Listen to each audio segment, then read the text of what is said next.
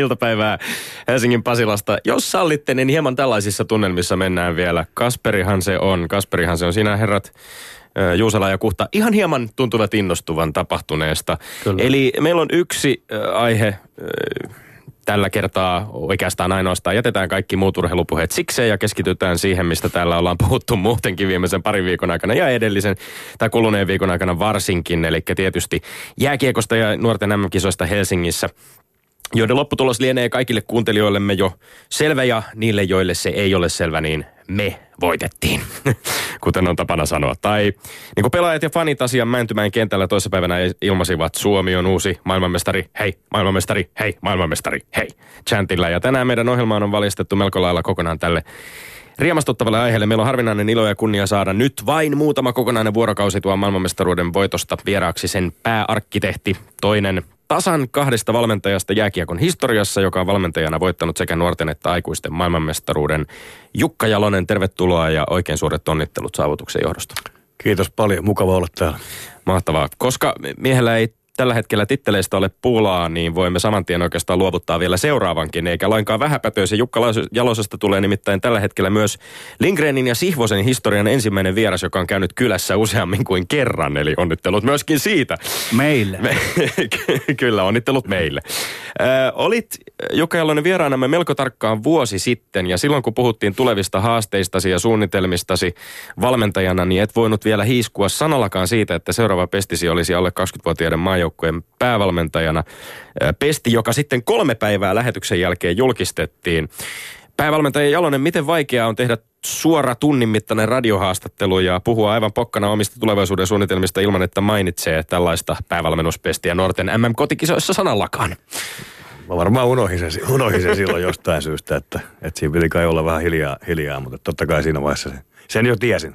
Kyllä, se oli varmasti selvillä niin kuin osasimme arvatakin. Jatketaan keskustelua Jukka Jalosen kanssa hetken päästä, mutta nyt täysin avoimin kortein on aika käynnistää tämä meidän oma kakkossiisonimme kevätkausi. Nimet on ollut jo jonkin aikaa paperissa, se voidaan myöntää. Ja on aika mennä sillä me olemme Lindgren ja Sihvonen. Tommi, mä voin vaivatta kuvitella, että sä oot nyt samassa tilanteessa kuin nuoret leijonat oli erätauolla ennen MM-finaalin jatkoerää. Josko me ve hieman hapuillaan ja lehteillä muistikuviamme. Maalin johto kolmannen erän viimeisillä sekunneilla ja sitten venäläiset tulee tasoihin 6-7 sekuntia ennen kolmannen erän päätöstä. Ai ai. Säkin olit jo melko puolessa johdossa joulukuussa näissä meidän väittelyissä, mutta sitten mä tulin rinnalle ja ohi. Nyt tilanne on mulle 10-9. Mutta kun säkin oot tollanen jonkin sortin uudenaikainen nuori mies, niin ehkä sä saat nuorten leijonin tapaan kerättyä nyt itses. Kokoot vaan, koko komeutes, kuten nuoret leijonatkin, alat totuttuun kielevään sävyysi kaatamaan isoa karhua, eli minua, Sihvosta. Olkoonkin, että mulla on nyt vähän semmoinen hieman paisunut tunne siitä, että sä saatat jo tässä tammikuussa pudota mun kyydistä. Ja mikään tekosukkeluus sun puolelta se ei nyt enää toimi, Tommi. Sen mä takaan. Äläkä panne toimeen mitään kohtausta nyt, vaan ala väittää mulla, parhaan kykysi mulla mukaan. on pakko pieni tekosukkeluus tähän väliin vielä, että voikohan olla, että se paisunut jo, olo johtuu sittenkin noista joulupyhistä. Anna mennä. Annetaan mennä. Leijonien pukukoppikamera oli hieno lisä nuorten MM-kisojen TV-lähetyksiin. Petteri Siivonen, johtava urheiluviihdeanalyytikko, kirjoitti kesken näiden MM-kisojen näin. Yle Urheilu pilasi nuorten leijonien pukukoppitunnelman ja jatkoi vielä, urheilujournalismi on rikki. Se on oikeasti rikki ja heikossa hapessa. Kritiikin kohteena oli siis niin sanottu kylmäkamera, eli Suomen pukukopin nurkasta otteluiden alla ja pelitaukojen aikana kuvaa välittänyt turvakameran kaltainen pieni lisähöyste nuorten leijonien peleihin. Olen voimakkaasti eri mieltä sekä tästä kritiikistä, että oikeastaan sen kohteestakin. Ensinnäkin Jos on sitä mieltä, että Yle Urheilua on syyttäminen tästä kamerasta tai pukukopin pyhyyden rikkomisesta, niin sormi osoittaa väärään suuntaan, sillä ei kai tällainen kamera voisi olla mahdollinen ilman joukkueen johdon siunausta. Vaan mitä vielä? Tirkistelyä veronmaksajien rahoilla, vauhkosi Sihvonen. Toiseksi tämä pukukoppikamera ei selvästikään pilannut tunnelmaa, vaan se todisti päinvastoin voimansa ratkaisupeleissä. Ihan samaan tapaan kuin ennen jättimäistä areenakeikkaa. Pienet tunnelmakuvat rockibändin päkkäriltä tai stadionin käytäviltä nostaa jännitystä ennen shown alkua. Nämä kuvat pukukopin viime hetken valmisteluista sai niskakarvat pystyyn etenkin välierässä ja finaalissa ja ne oli hieno höyste. Väitän siis, pukukoppikamera oli oikein tervetullut ja mielenkiintoinen lisä Ylen komeaan urheiluviihdepakettiin. Jumalan pyssy, Tommi. Onhan tuossa sun väitteessä eräänlaista huojuvaa irtonaisuutta, ja, mutta sä taidat aika niljakkaasti seisoskella nyt tässä läsnä olevan auktoriteetin selän takana. Siinä määrin sä vilkuilit syrjäkaren tonne päivän tuomarimme suuntaan, kun vaarossa höpöttelit. Mä oon jyrkästi sitä mieltä, että ei pukukoppiin pidä vie kameraa. Ja olen myös sitä mieltä, että urheilujournalismi on rikki, ja nämä kamerat on vaan tavallaan kuvastin sille rikkonaisuudelle. Osa urheilujournalismin taituruutta on tarinan kerronta. Hyvään tarinaan kuuluu etäännyttäminen, mystiikan lisääminen, ei sen poistaminen. Pukukoppi on myyty irstaan tirkistely ja urheilun kaupallistamisen alttarilla. Ja ei ne pelaajat pidä siitä, että siellä isoveli valvoo kopin nurkassa. Pukukorpissa pitää saada olla niin kuin pukukopissa ollaan. Tai oltiin aikaa ennen kameraa. Se nuuskamälli pitää saada laittaa rauhassa huuleen, jos niikseen tulee. Pitää saada ottaa hartiasuojat pois ja laskea hikipuku, että yläkroppa on paljas. Ja siis hei, mitä seuraavaksi? Kun enää mikään ei riitä, nähdään seuraavaksi kai se, että pukukopista se kamera viedään sinne suihkun puolelle. Mä teen ihan selväksi.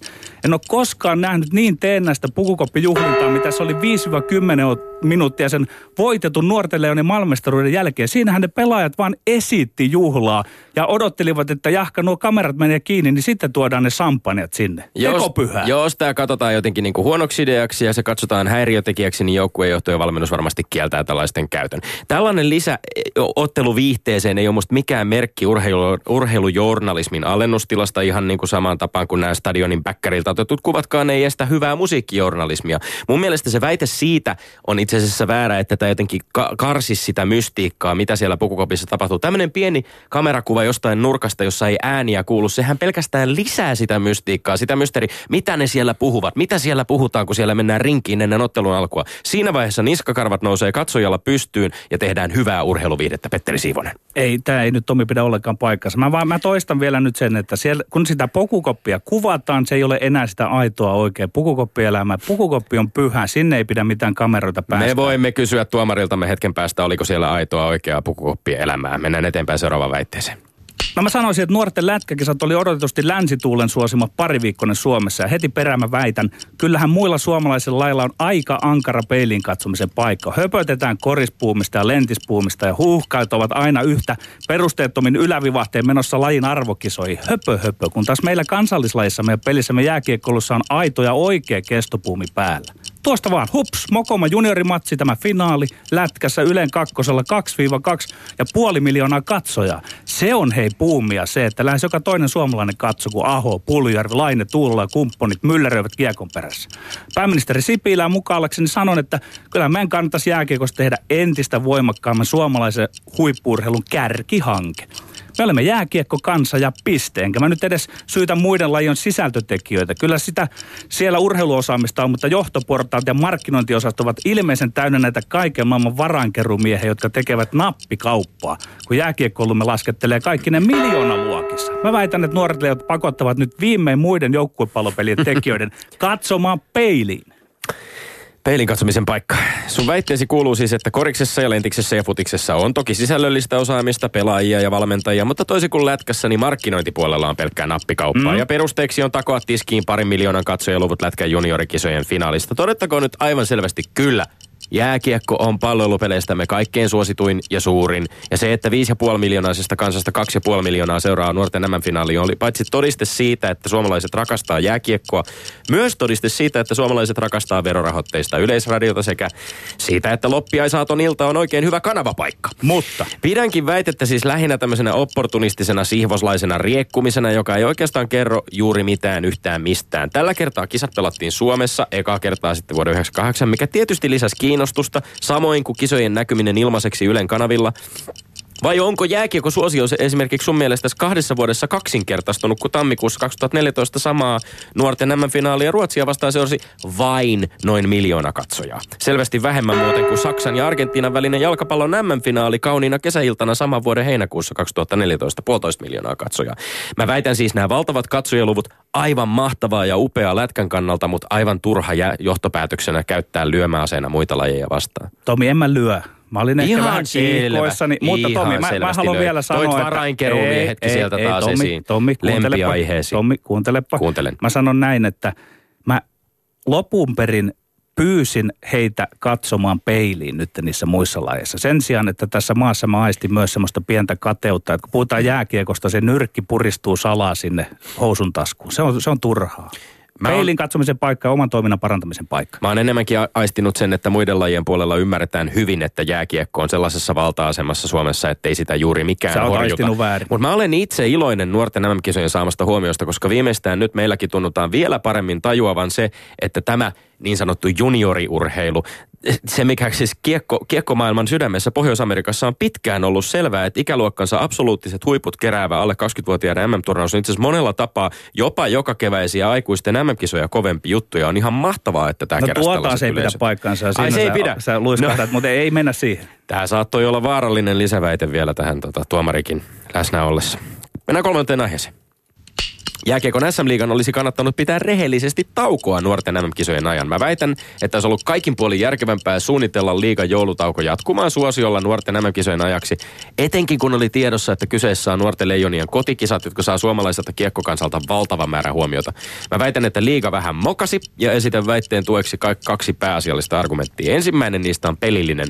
Nuorten MM-kisajoukkueessa pelasi vaihteleva määrä ihan keskeisiä liigajoukkueiden pelaajiakin, mistä johtuen osa liigajoukkueista sai selvää etua liigaotteluihin kisojen aikana. Olisiko esimerkiksi KK onnistunut kaatamaan kärpät kotonaan, jos kärppien Sebastian Aho, Jesse Puljujärvi tai Antti Kalapudas olisivat olleet oululaisten kokoonpanossa? Toinen argumentti puolestaan keskittyy tänne yleisön puolelle, prioriteetteihin ja ehkä vähän myöskin tyyliin. Liigan otteluohjelmaa suunniteltaessa olisi pitänyt hyvin, hyvissä ajoin tajuta, ettei ainakaan MM-kisojen loppuottelun aikaan samalle illalle laiteta lähes täyttä liigan pelikierrosta. Nythän tämä päätös pelata liigapelejä kostautui nuorten leijonien menestyksen takia kovimman kautta ja siitä saisit kärsiä niin kauden surkeimmat yleisöt keränneet seurat, kiekkofanit kuin osa nuorten MM-finaalista missanneet liigakiekkoilijatkin, joita kävi suoraan sanottuna vähän sääliksi. Höntsä Tomi, mä otan nyt vähän rauhallisemmin. Mä sanon alkuun, että tuossa on aika paljon perää, mutta sä katsot sitä asiaa eräänlaisesta sammakkoperspektiivistä. Mm. Siksi tarvitaan tähänkin nyt kokeneempaa ja monissa liemissä keitettyä lätkäjätkää ystävänsä P. Sihvosta. Oletko kuulolla, Tomi? Ää, minkä mä kat- naurultani ehdin? Niin, mä katson asiaa lintuperspektiivistä, ikään kuin laajemmissa silmänaloissa. Toivottavasti ymmärrät, mitä mä sanon nyt. Mm-hmm. Suomalainen jääkiekko on valmis ottamaan sen askeleen, että liika ja jääkiekkoliitto eivät mene käsikynkkään joka paikka. Eli tässä on kyse tavallaan irtiotosta vanhan kummolalaiseen aikaan. Oli vuosikymmenien ajan ok, että liitto ja SM-liiga olivat kuin aviopari, mutta mä koen nyt aika kypsä sille, että nuo kaksi on enemmän niin kuin, vähän niin kuin temppelin pylväät yhdessä, mutta erikseen. Liitto vahvistaa omaa itsenäistä toimintansa tahollaan ja sitten liika taas vahvistaa omaa autonomisempaa asemaansa ja toimintaansa tahollaan. Ja siitä on niin kuin sitten mun arvion mukaan semmoinen hyvin yksinkertainen kaunis seuraus, että kun molemmat ovat erikseen aiempaa vahvempia, niin sitten ne palvelevat sillä tavalla suomalaista jääkiekkoilua, että se koko lajin etu kasvaa ja voimistuu.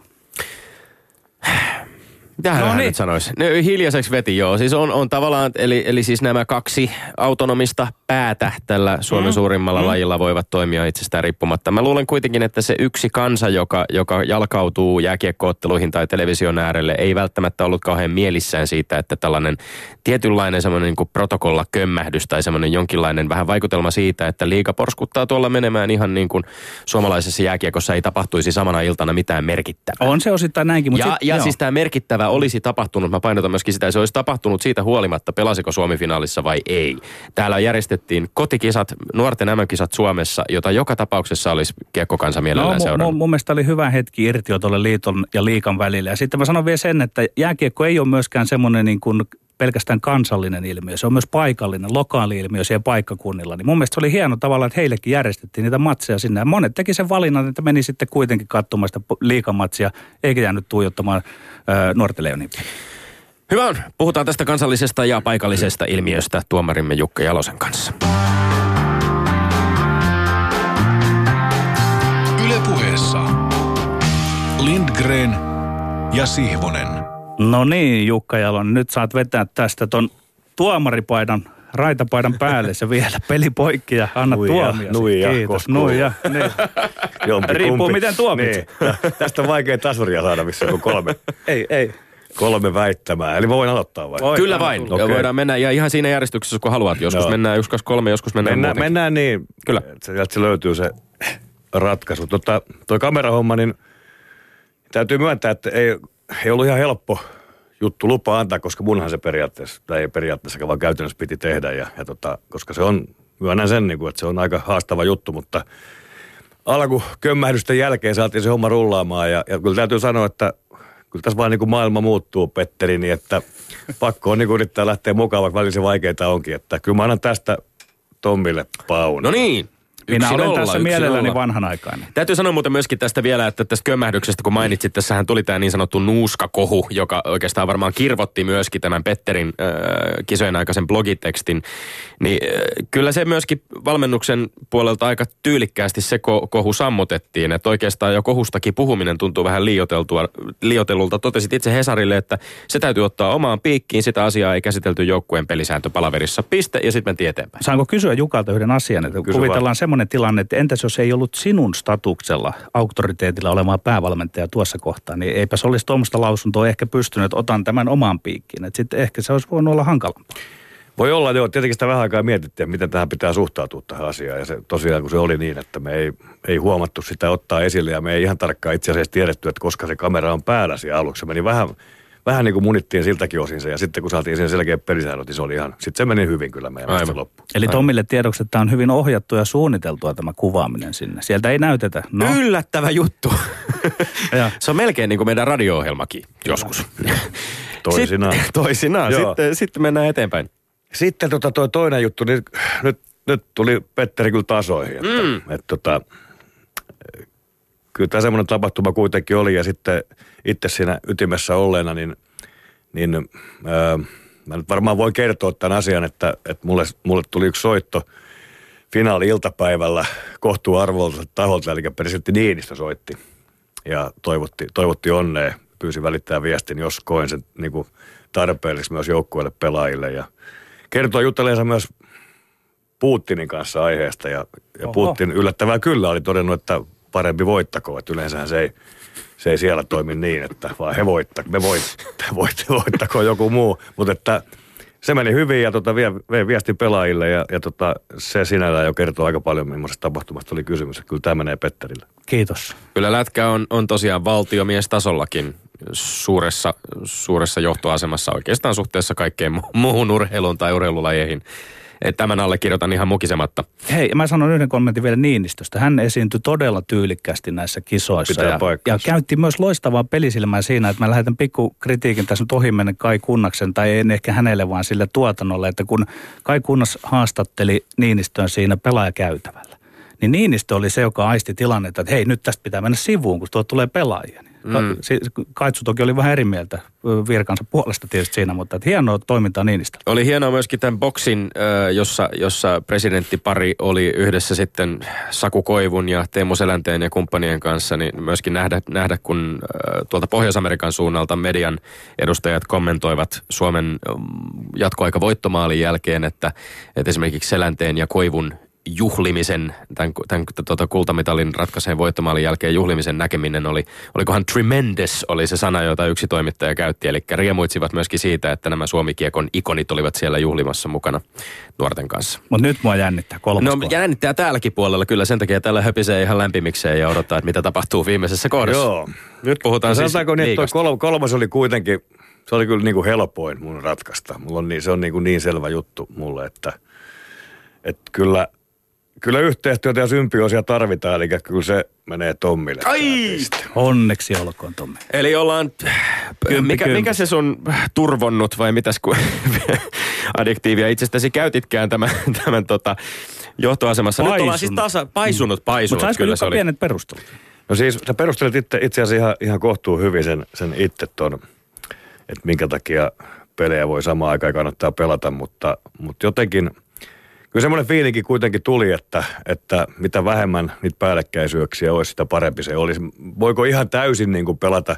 Mä luulen, että ei, että kyllä muutamia pelejä täytyy pelata, pelata ainakin silloin, kun joukkue valmistautuu kisoihin, se viikko puolitoista. Mutta sitten kisojen aikana kyllä niin kuin mahdollisimman vähän. Että varsinkaan sitten ei, ei finaalia mitalipelien aikana kyllä olisi mitään järkeä mun mielestä pelata melkein päällekkäin. Että mm. Ne oli huonoja, huonoja Ja olisiko siinä ollut sitten mahdollisuus vielä vaikkapa finaalipäivänä, kun tiedettiin, että Suomi pelaa vasta kahdeksan jälkeen, niin aikaistaa otteluita sen verran, että No, ei ei se esimerkiksi joo, esimerkiksi. Se, se ei ole, siinä ei ollut pelisilmää käytetty. Entäs Jukka Jalonen, näetkö sitä pientä riskiä, minkä mä näen, että tämän kehityskulun ääripäässä voi olla se, että jos liika erkanee määränsä enempää liitosta ja näin, että tullaan niihin hetkiin, että liikaseurat ei enää esimerkiksi anna näihin niin sanotun EHT-tason turnauksiin pelaajia. On- Onko semmoinen vaara? No kyllä se on, siis on se vaara olemassa. Se, on- se on CHL on tullut mukaan tuohon ja pelejä on todella, todella paljon.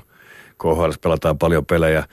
Pelaajat joutuu matkustamaan paljon ja, ja valmentajat, maajoukkojen valmentajat joutuu miettimään, että kuinka monta kertaa voi yhtä pelaajaa käyttää kauden aikana näissä turnauksissa, että kyllä se kovan haasteen asettaa. Ja kyllä mä toivon edelleenkin, että siinä niin kuin liitto ja liiga tekisi yhteistyötä. Kuitenkin maa, maajoukkue ja maajoukkueet on niin tärkeä osa suomalaista kiekkoa ja, ja se on se, mikä suomalaiset yhdistää, se maajoukkuetoiminta ja niinkään se seuratoiminta. Ja sen verran kyllä täytyy nostaa hattua myös lentopallolle ja koripallolle heitä tässä, että, että on ollut hieno katsoa niin kuin heidän niin kuin puumejansa tuolla ulkomailla, kuinka paljon lähtee faneja suomalaisia seuraamaan sinne heidän tekemistä. Että, että kyllä lätkäkin pitää hereillä olla, että jos, jos ja kun joskus tässä lähiaikoina niin kuin arvokisoihin päästään sieltä vielä useammin, varsinkin sitten esimerkiksi jalkapallossa, niin kyllähän semmoinen puumi tärähtää päälle, että ei oksa pois ja osa runkoa. Se olisi ihan tervetullut. Se haastaisi vähän niin kuin sitten Kyllä, kyllä. suomalaiset Joo, joo, ilman muuta.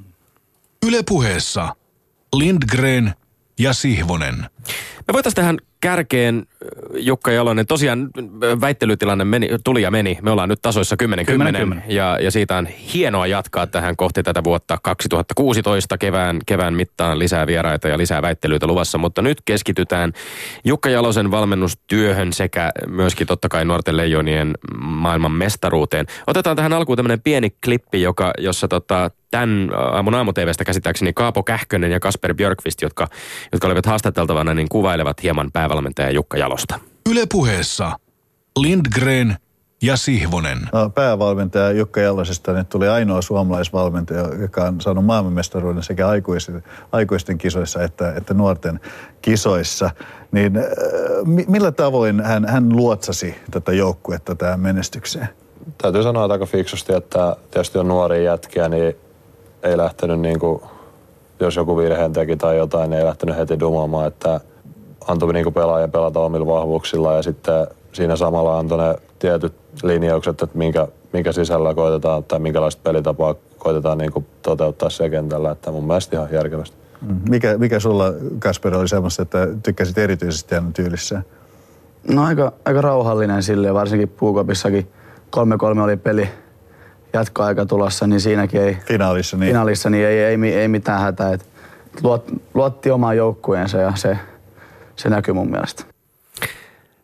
Millaista on kuunnella näiden nuorten jätkien puhetta tässä nyt muutama päivän mestaruuden jälkeen?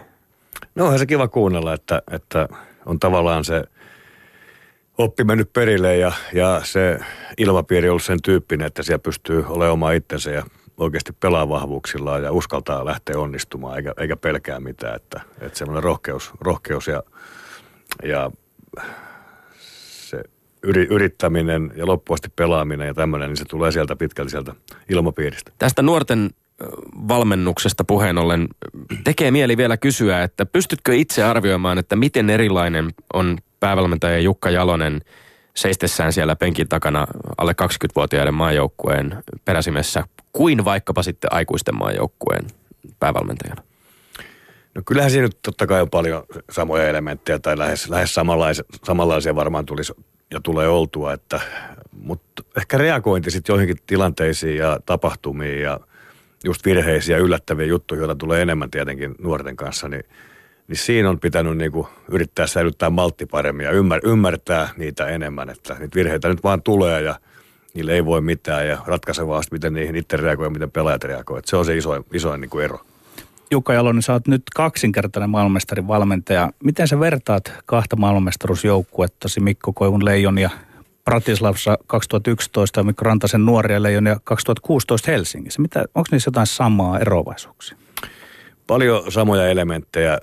Ö, molemmat joukkueet turnauksen aikana joutui vaikeuksiin monta kertaa jo ennen kuin sitten finaalissa oltiin ja kasvettiin tavallaan niin kuin yhteen niiden ansiosta. Ja sitten ero on varmaan se, että totta kai nuoria pelaajia pitää johtaa, olla se johtajuus niin kuin selkeämmin vielä jonkun yksilön tai muutaman henkilön niin kuin harteilla. Että kun puhutaan miehistä, niin siellä voi sitten vielä voimakkaammin nostaa esille, esille niin kuin tämmöiset Mikko Koivun, Koivun tyyppiset persoonat, että nuorissa se ihan samalla lailla onnistuisi. Tomi, kysypäs tähän nyt se Jukan mahdollinen muuttuminen. Niin, mä itse, itse mietin sitä, että tota, mulle jotenkin se vaikutelma, mikä tuli näiden kisojen aikana, oli, oli ihan selvästi sellainen tunne siitä, että olet jollain tavalla hieman rennompi kuin aikaisemmin. Tunnistatko tätä kuvasta ollenkaan? Joo, kyllä se pitää paikkansa varmasti, että, että totta kai sitä ihmisen tässä kasvaa ja kehittyy valmentajana samalla lailla, että ja sitten kun puhutaan niistä asioista, että itsekin on sisäistänyt nämä teemat ja sloganit, mitä meillä on ollut, että pidetään kivaa ja vedetään täysiä.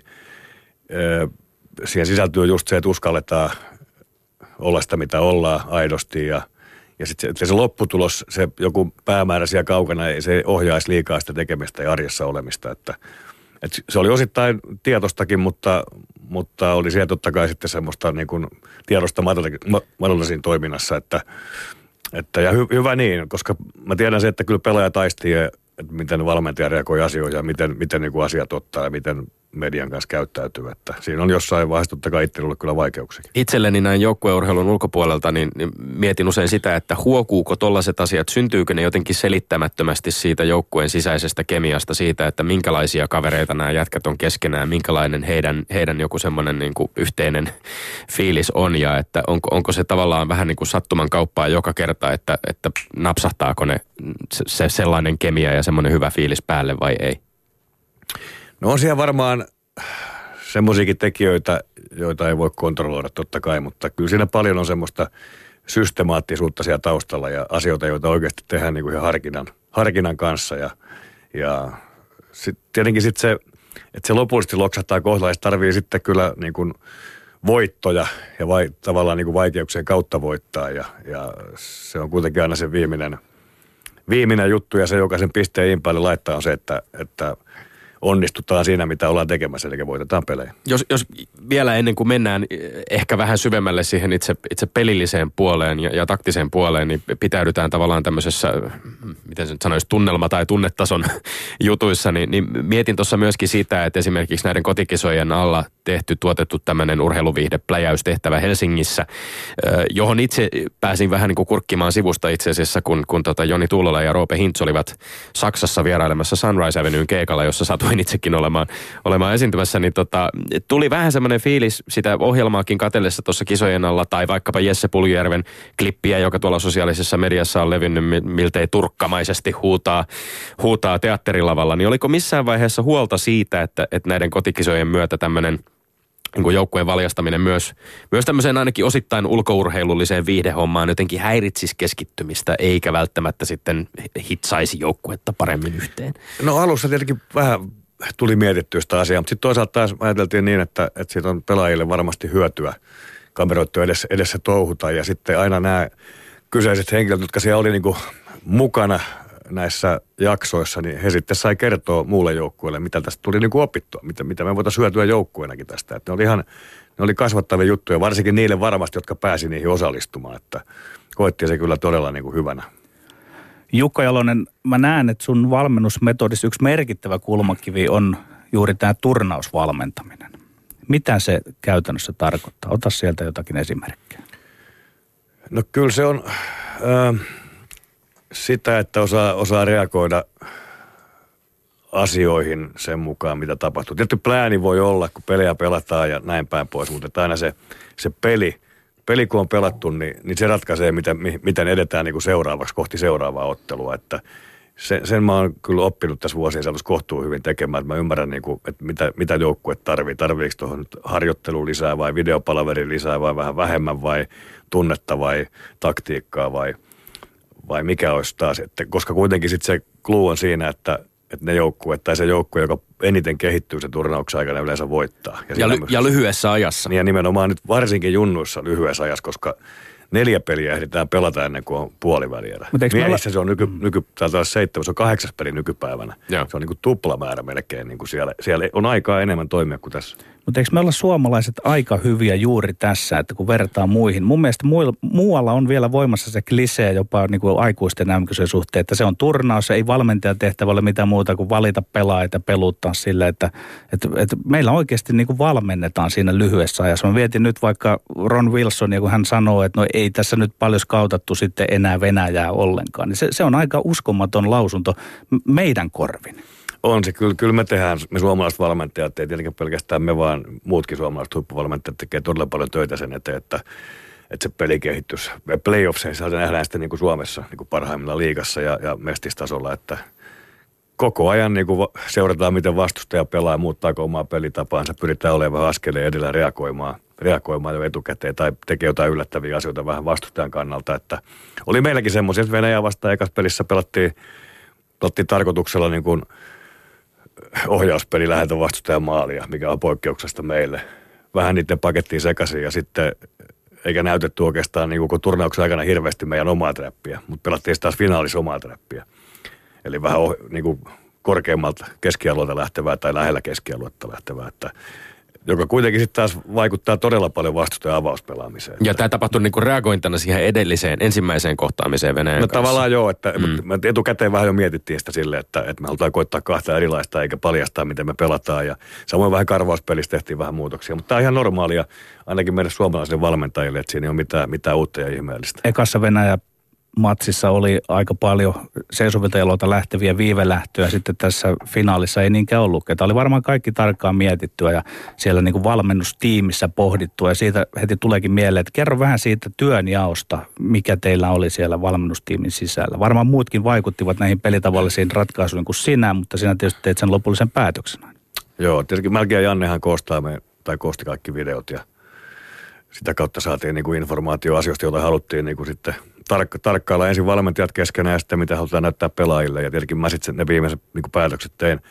Lehkosen Timpalo oli, ja Leh, tuolla Lehtosen Karilla oli niin maalivahtipeli kautta, kautta tota, pakkien pelaaminen ja alivoiman pelaaminen niin kuin isona, isona niin kuin aiheena. Ja tietenkin me sitten muutkin sitten, kun alivoima lähtenyt kulkee heti alussa, niin kun olisi haluttu, niin pyrittiin sitten siihen ottaa osaa vähän ja miettiä, mitä me pitää korjata ja fiksata. Ja, ja tota, sitten minä ja Pennanen niin kuin vähän ylivoimaa enemmän, enemmän touhuttiin. Antti sitten otti vielä sitä vastuuta siitä vähän lisää ja mulla oli se kokonaisuus siinä, että, että kyllä siellä niin vastuualueet selkeästi oli ja sitten mä, mä sitten ohjailin, ohjailin laivaa sen mukaan, mitä tarvii. Minkä, minkälainen rooli yksi henkilö, joka vielä tekee mieli nostaa esiin, ö, joko johtaja Veli-Matti, äh, Veli-Pekka Ketola, anteeksi, Vellu Ketola, joka totesi muun muassa Iltalehdelle tuossa tuossa tota voitonjuhlissa, että hän lähtee Poriin puppaamaan rautaa, mikä, oli, Joo. mikä oli hieno kommentti, mutta tota, mi- minkälainen hänen roolinsa oli tämän, tämän Velu on ottelun kanssa? huikea, huikea kaveri. Siis jo siinä joht, joht, meidän johtoryhmässä niin kuin iso, iso persoona ja, ja tota, kun ajatellaan, että pitkään ollaan yhdessä ja välillä vähän jännittää ja on tiukkoja hetkiä ja päiviä, niin Vellu on kyllä semmoinen tarinankertoja, että, että saa, siellä, saa kyllä niin kuin nauraa, että oikein, oikein kunnolla ja kuunnella hänen niin kuin juttujaan ja varsinkin pelaajauraltaan ja keventää sitä tunnelmaa ja samoin toimii todella hyvin myös sitten niin kuin nuorten pelaajien keskuudessa, että ymmärtää, ymmärtää heitä ja, ja osaa heittää semmoista läppää, joka sopii niin kuin heillekin ja hekin ostaa ne jutut. Että, ja pystyy myös, niin kuin, kun pelaajia arvioidaan, niin entinen huippupelaaja coachi, niin apua myös siinä paljon, että kun arvioidaan, miten joku pelaaja suoriutuu kentällä, niin välttämättä sitä itse aina samalla näe, mutta vellut tulee aina hyviä kommentteja näistäkin asioista. Yle puheessa Lindgren ja Sihvonen. Mä tapaan sanoa julkisesti joskus, että mä tunnen Jukka Jalosen pelikirjan paremmin kuin Jukka Jalonen tuntee sen itse, mutta oon valmentanut sua vastaan ja analysoinut kymmenen vuotta niitä pelejä, mutta tässä pointti on nyt se, että tuota, varmasti eri syistä se peli ei aina toteudu niin kuin se on suunniteltu toteutuvaksi, niin nyt palataan vielä tähän nuoret versus aikuiset, että, että näitkö nyt tämän turnauksen mittaan, että, että jossain määrin tu, nuoria vie se tunne enemmän vai, vai pelasivatko riittävästi niin kuin sinä ja valmennusjohto halusitte?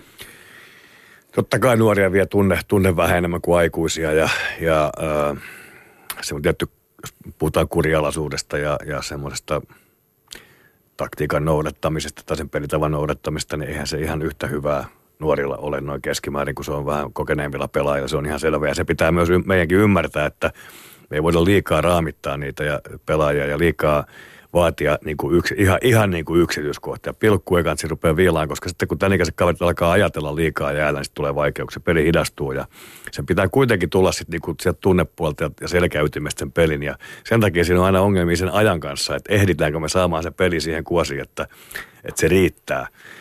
Ja että se pysyy siellä riittävän hyvin siellä raameissa. Että, että puolustuspelaamista varsinkin sen suhteen me jouduttiin tekemään töitä aika paljon tuossa turnauksen aikana. Kuitenkin siinäkin niin kuin, pyrittiin niin kuin, sanotaanko näin, että, että muutamiin asioihin niin kuin keskittymään, ettei, ettei liikaa, ettei ka- kaikista, kaikista asioista jotain, koska sitten kaverit on ihan sekaisin, että ihan, ihan muutama ydinkohta ja niitä, niitä niin kuin painottaa ja perusperiaatteita ja vähän saatiin kyllä meneekin sitä eteenpäin, että mit- mitä se voittaminenkin vaatikin. Meillä on e- ennen joulutaukoa oli täällä vieraana Tomek Valtonen, entinen kotikisojen maailmanmestari hänkin, ja puhuttiin hieman siitä, että minkälaista näissä nuorten MM-kisoissa on, on se tavallaan se joukkueen yhteis, yhteisen tekemisen ja sitten toisaalta sen näytön paikan yhdistyminen. Tässä lainataksemme tuottajaamme Jani Korttia, niin, niin voisi tavallaan sanoa, että, että Jesse Puljujärvi pelasi itsensä miljonääriksi tai, tai vastaavan tyyppisiä niin kuin tilanteita, että tässä on niin kuin äärimmäisen iso rooli kuitenkin näillä nuorten MM-kisoilla siinä, siinä että, että, että pelaajat haluavat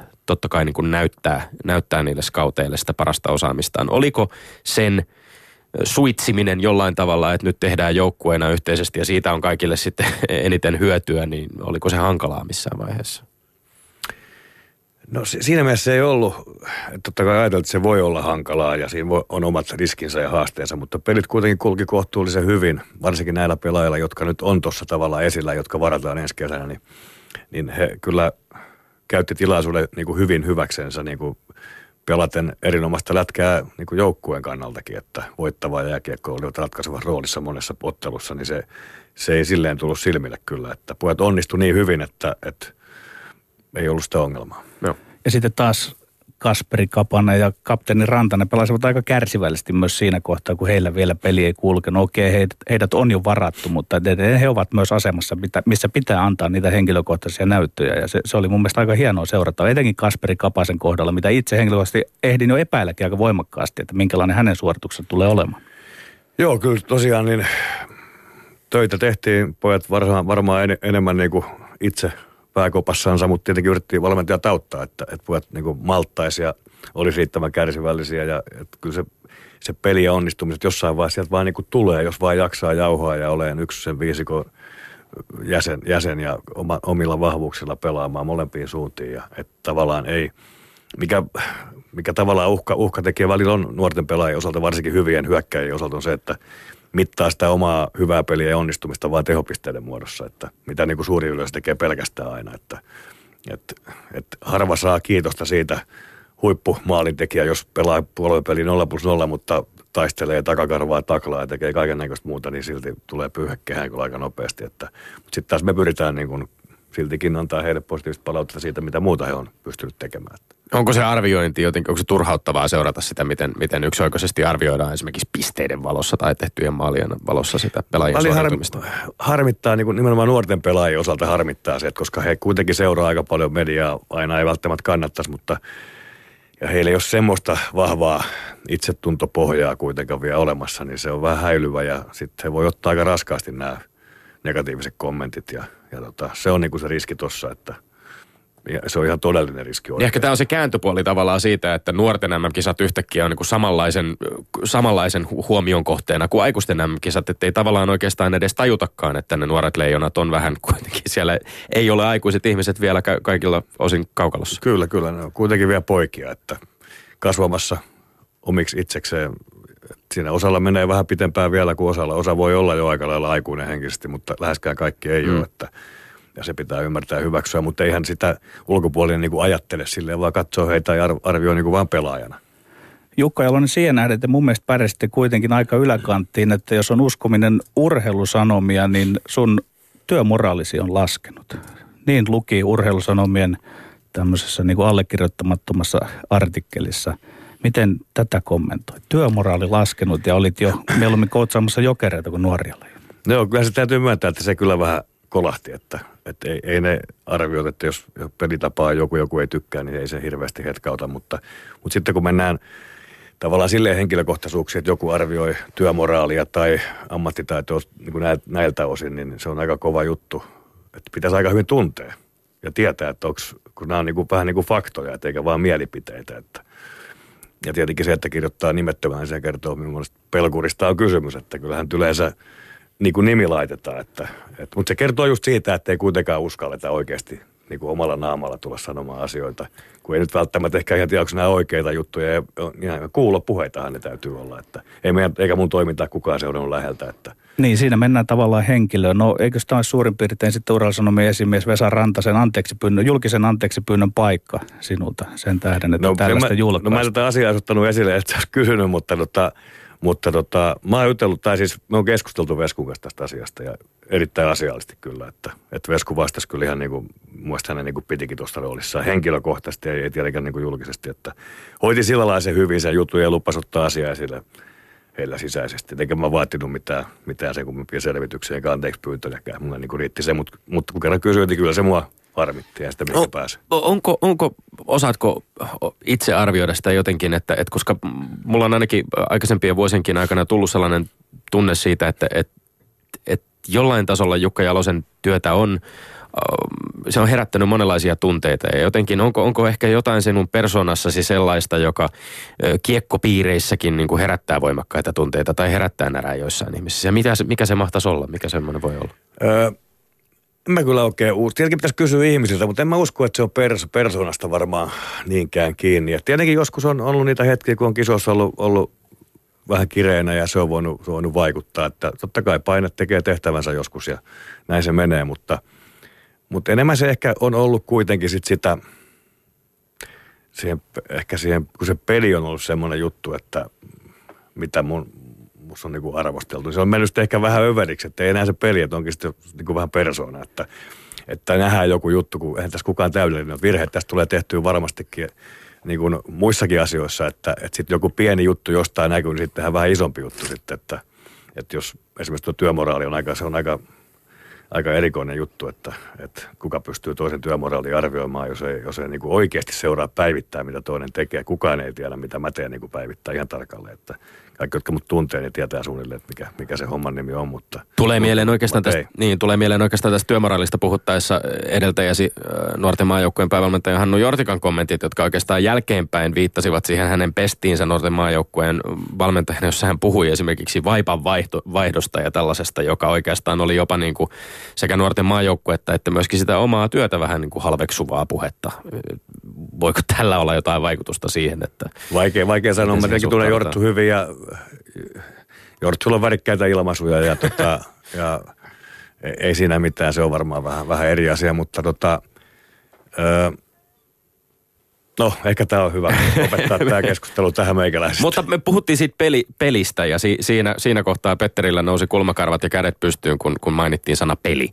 Joo, tota, mutta mä palaan vielä vähän tuohon äskeiseen. Mun Facebook-seinällä Markku Riekkola kysyy hyvin, että hän, mä siteeraan suoraan, että itseäni näin osimoilleen semilätkätkänä kiinnostaisi kuulla, mikä oli se hetki, kun Jukka Jalonen ymmärsi, että Suomessa pelataan jääkiekkoa väärin. Siis kuinka ihmeessä hän päätti lähteä uimaan vastavirtaan siinä puolustus kautta vastahyökkäysvirrassa, jolla oltiin KV-peleissä jo vähän pärjättykin.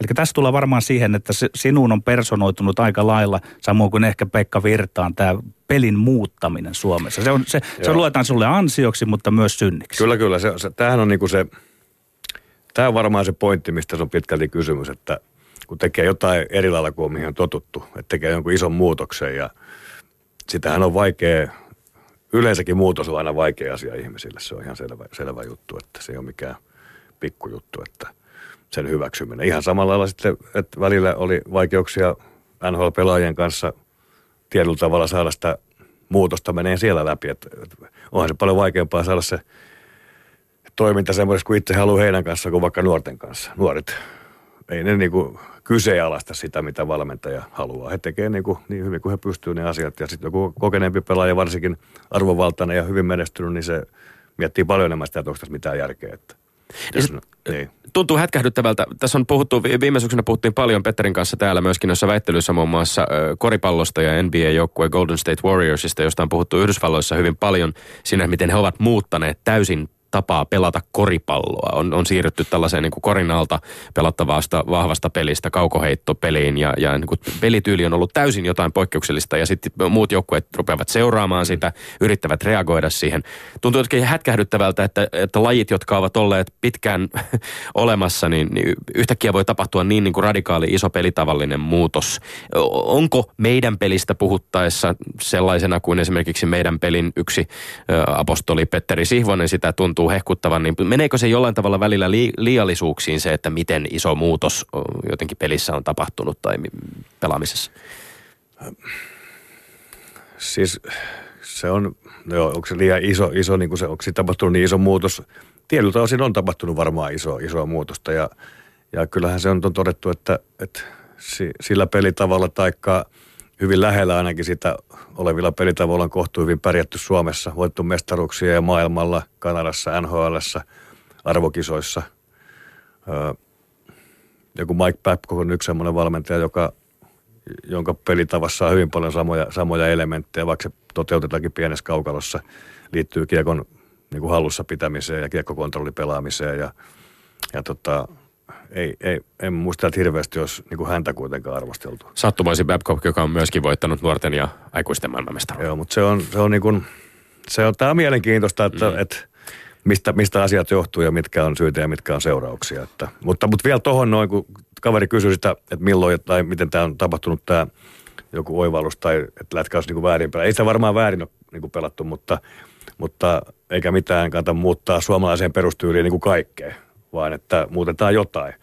Ja se tapahtui 2000-luvun alussa silloin HPKssa Lehkosen Timpan kanssa, kun alettiin HPKta valmentaa, niin siellä alkoi muodostua se semmoinen yhteinen sävel siitä, mitä se hyökkäävä lätkä voisi olla. Ja siinä mentiin aika, aika voimakkaasti niin kuin heti sinne hyökkäyssuuntaan. Ehkä sitten taas puolustaminen jäi jopa vähän niin kuin hunningolle siinä. Mutta aloitte voittaa heti, niin se auttoi varmaan. Kyllä, kyllä, kyllä, joo, ja maaleja tehtiin ja tuli välillä vähän omiinkin, mutta, mutta sitten pikkuhiljaa se balanssi jossain vaiheessa löytyi ja, ja ymmärrys siitä, että mitä sitten taas se voittaminen viime kädessä myöskin vaatii, että ei pelkästään se näyttää hyvältä ja, ja saadaan tulosta runkosarjassa, vaan että sitten tiukoissa paikoissakin pitää pystyä voittamaan ja sitten joku napsu taas johonkin suuntaan jotain asiaa ja näin päin pois. Näitä napsuja matkan varrella varmasti tullut. Jukka Jalosen pelikirja tuskin on sama nyt kuin se oli äh, Bratislavassa 2011 tai vaikkapa HPK-mestaruus vuonna 2006. Millä tavalla itse koet, että se on muuttunut tai kehittynyt? Tai onko nämä mainitut keissit esimerkiksi jokainen sellaisia, joihin pitää suhtautua yksittäisinä tapahtumina, kausina, turnauksina, joissa on tietyt pelaajat, tietyt joukkueet, tietyt vastustajat? No siis eh, kyllä se, onhan se peruspeli hyvin, hyvin samantyylistä kuin se on ollut aikaisemminkin, esimerkiksi HPK 2006 tai puhumattakaan Bratislavasta 2011, mutta on sieltä tietenkin semmoisia uusia mausteita vähän, ö, mitä on itse pyrkinyt analysoimaan, mitä Skaassa tapahtui ja miksi me hävittiin Dynamolle silloin mun ekana kautena vaikkapa, niin missä, miksi me oltiin, missä me oltiin parempia kuin he tai missä me oltiin huonompia, niin kyllä sitten semmoinen mihin, mihin usein voittaminen ja häviäminen kulminoituu, niin on maalin, maalin edusta pelaaminen. Ja se meidän Suomessa on ollut aika aneemista ja sitä miet, miettinyt ja mietitty nyt tämänkin valmennustiimin kanssa yhdessä, että mistä se mahtaa johtua ja tultu siihen tulokseen. Yllättävä, todella yllättävää tulokseen, että se johtuu, että sitä, sitä ei harjoitella ollenkaan Suomessa. Semmoinen sieltä löytyi sitten niin kuin syyksi. Ja sitten päätettiin, kun ruvetaan muuttaa sitä, että aletaankin muuten harjoitella sitä maalillista pelaamista sekä hyökkäystä puolustuspäässä. Että sitä muuten todella vähän treenataan. Ja sitten nimenomaan sitä, miten, sitä pitää, miten niitä maaleja muuten tehdään siellä maali edessä niin hyökkäjän kannalta. Miten estetään maalintekoa pakin kannalta ja tämän tyyppisiä konkreettisia juttuja pyritty kehittää tämän projektin aikana ja viety tuonne liiton taholtakin varmaan kentälle, kentälle niitä. Tämä on semmoinen ehkä niin kuin jopa, jopa isoin asia, missä mä oon niin kuin pystynyt nyt tässä kehittyä viimeisen vuoden puolentoista aikana. Mutta se on tavallaan Jukka Jalonen vaarallistakin puhetta aina sinulta, kun sä puhut jotain, että nyt on muutettu johonkin suuntaan, niin sitten sinua niin kun tulkitaan ja luetaan niin kuin Piru lukee raamattua. Ja mä oon aistanut, että liitossakin jopa sen liiton ihan osaamisen ytimessä on pidetty semmoista puhetta yllä, hapuiltu, että meidän pitäisi oppia milloin ruotsalaisilta, milloin pohjoisamerikkalaisilta. Mitä sä oot itse mieltä, kannattaako se missä määrin meidän pitää vilkuilla sivuille?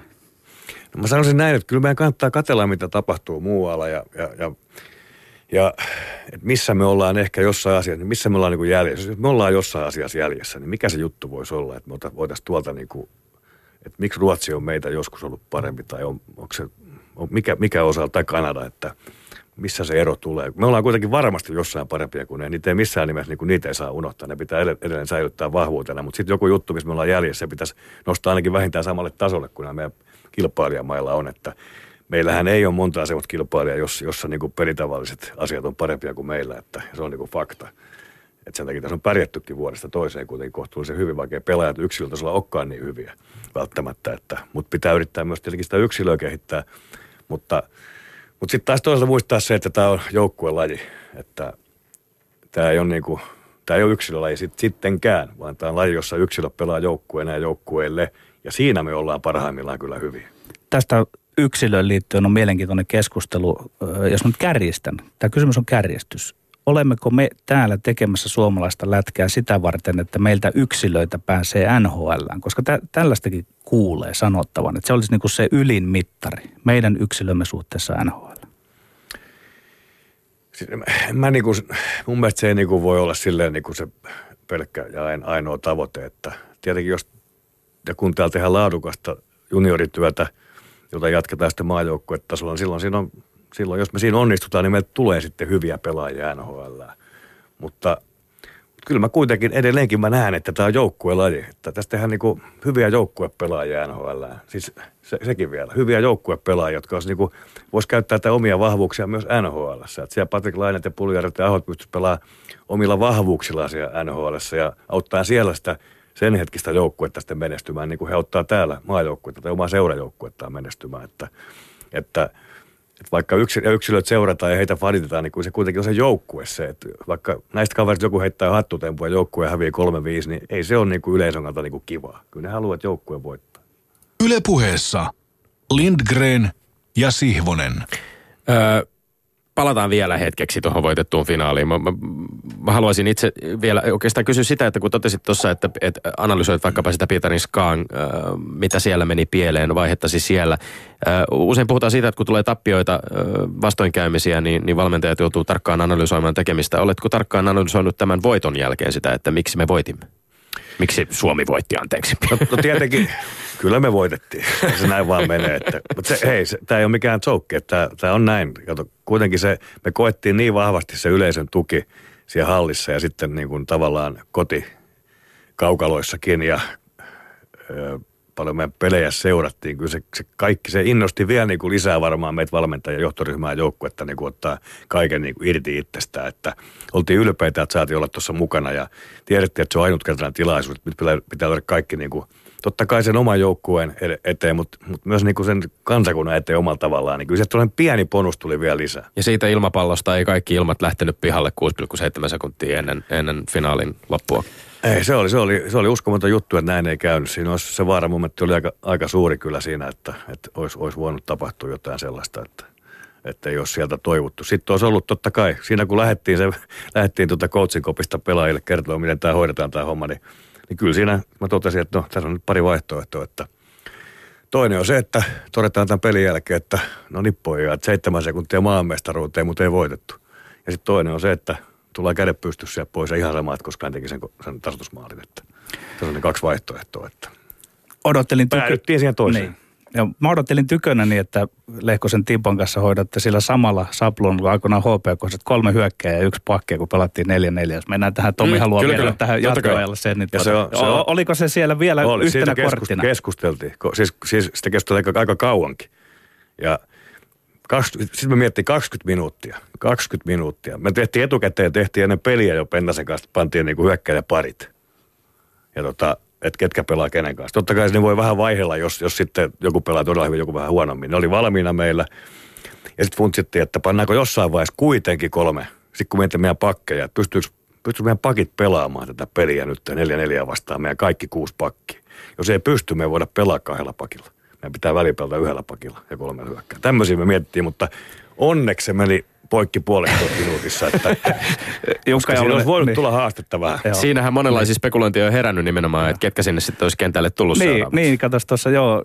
No oli tulee- se, selvillä oli Joo. neljä, neljä ekaa paria. Niin Ootas Jukka, tämä Facebookissa Ari Mennader onnittelee Timo Lehkosta onnea Timpalle kanssa täältä terveisiä No, syntymäpäivä. täyttää 50 tänään. Niin, onko Onnittelut. 110-vuotis onnittelu? Oo, oo, mun mielestä mä lähetin viestiä, mun mielestä Timppa on täyttänyt tänään, siis tänä päivänä 50 vuotta sitten. Niin. on syntynyt Suuret Niin, onnittelut. niin, Ari Mennader kysyy, että yksi kysymys on kaikilta jäänyt kysymättä. Mitkä olisivat olleet seuraavat hyökkäjäparit jatkoille? Nyt ehdittiin pelata kaksi vaihtoa. Aho ja Laine, Kapanen ja Saarella. Miten olisi jatkunut? Joo, nyt Onko se Pennasella se Pennanen- lappu? Pe- Pennanenhan pelutti hyökkäät. Joo. Me käytiin läpi niitä, mutta nyt mun pitää niinku, nyt mä voin heittää Puljujärvi varmasti. puuta heinää.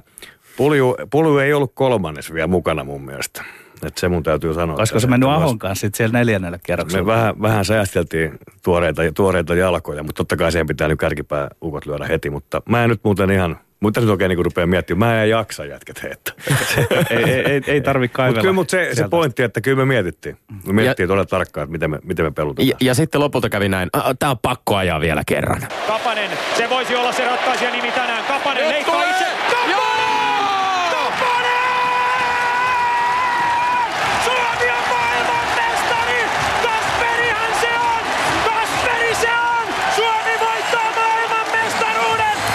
Mä en ole ehtinyt käydä YouTubessa vielä tsekkaamassa, että onko joku tehnyt tästä sellaisen 24 tunnin versio, jossa tota luupattaisiin tota 17 sekuntia ympäri, ympäri, ympäri. Se on hienoa, että T- TSN, jos katsoo, jos YouTubesta jossain, mutta kuitenkin TSN siis selostuksella ja muuta, se on ihan kuin NR-peliä katsoa. Se, se on aika hieno kanssa. Sitten siellä on HD-kuvaa vielä, jos haluaa katsoa oikein. Kyllä mä eilen katsoin muutama kerran se vielä. Kun mä en ollut ihan varma, että mitä siinä tapahtuu siinä lopussa. Että, Mahtavaa. että voitetaanko me vai ei. Tämä on ollut suuri ilo ja kunnia päävalmentaja Jukka Jalonen. Lämmin kiitos ja onnittelut voitetusta mestaruudesta. Kiitos paljon. Ehditkö Tommi vielä huikata terkut No ehdin päin? ihan ehdottomasti, koska pitää nostaa yksi, yksi kaveri esiin, joka tosiaan on tuossa aikaisemmin ajetussa klipissä myöskin, eli tämä Espoon Bluesin organisaatiosta ponnistanut Kasper Björkvist, joka, joka kyllä tässä Ruotsin television haastattelussa myöskin esiintyi aika upeasti edukseen, kun tämä 6,7 sekuntia ennen loppuun tullut tasoitus oli tullut. Hän totesi, että tämä on lätkää parhaimmillaan, että tota, hymyili siinä ja seuraavaksi jatkoaika mennään ja voitetaan tämä matsi. Se kertoo oikeastaan aika lailla kaiken. Lindgren Siivonen sanoo morjens ensi viikkoon. Kuulemiin. Morjes.